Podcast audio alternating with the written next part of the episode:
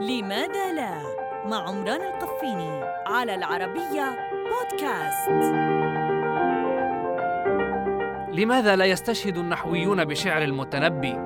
رحم الله أبا الطيب. ظل يناكف أهل اللغة ويأتي لهم بغريبها حتى شج ابن خالويه رأسه وفي حضرة سيف الدولة على أن قصة الاحتجاج النحوي قصة أخرى. فقد وضع النحاة الأوائل مسطرة زمنية يستشهدون خلالها بشعراء تلك الفترة فيصححون فلانا ويخطئون علانا. لسوء حظ المتنبي فإنه جاء متأخرا زهاء 200 سنة عن عصر الاحتجاج اللغوي الذي ينتهي عام 150 هجرية. كان إبراهيم بن هرمة آخر الذين كانت قصائدهم مقياسا لكلام العرب حتى اليوم.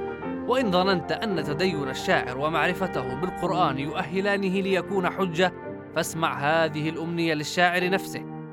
قال إبراهيم أسأل الله سكرة قبل موتي وصياح الصبيان يا سكران.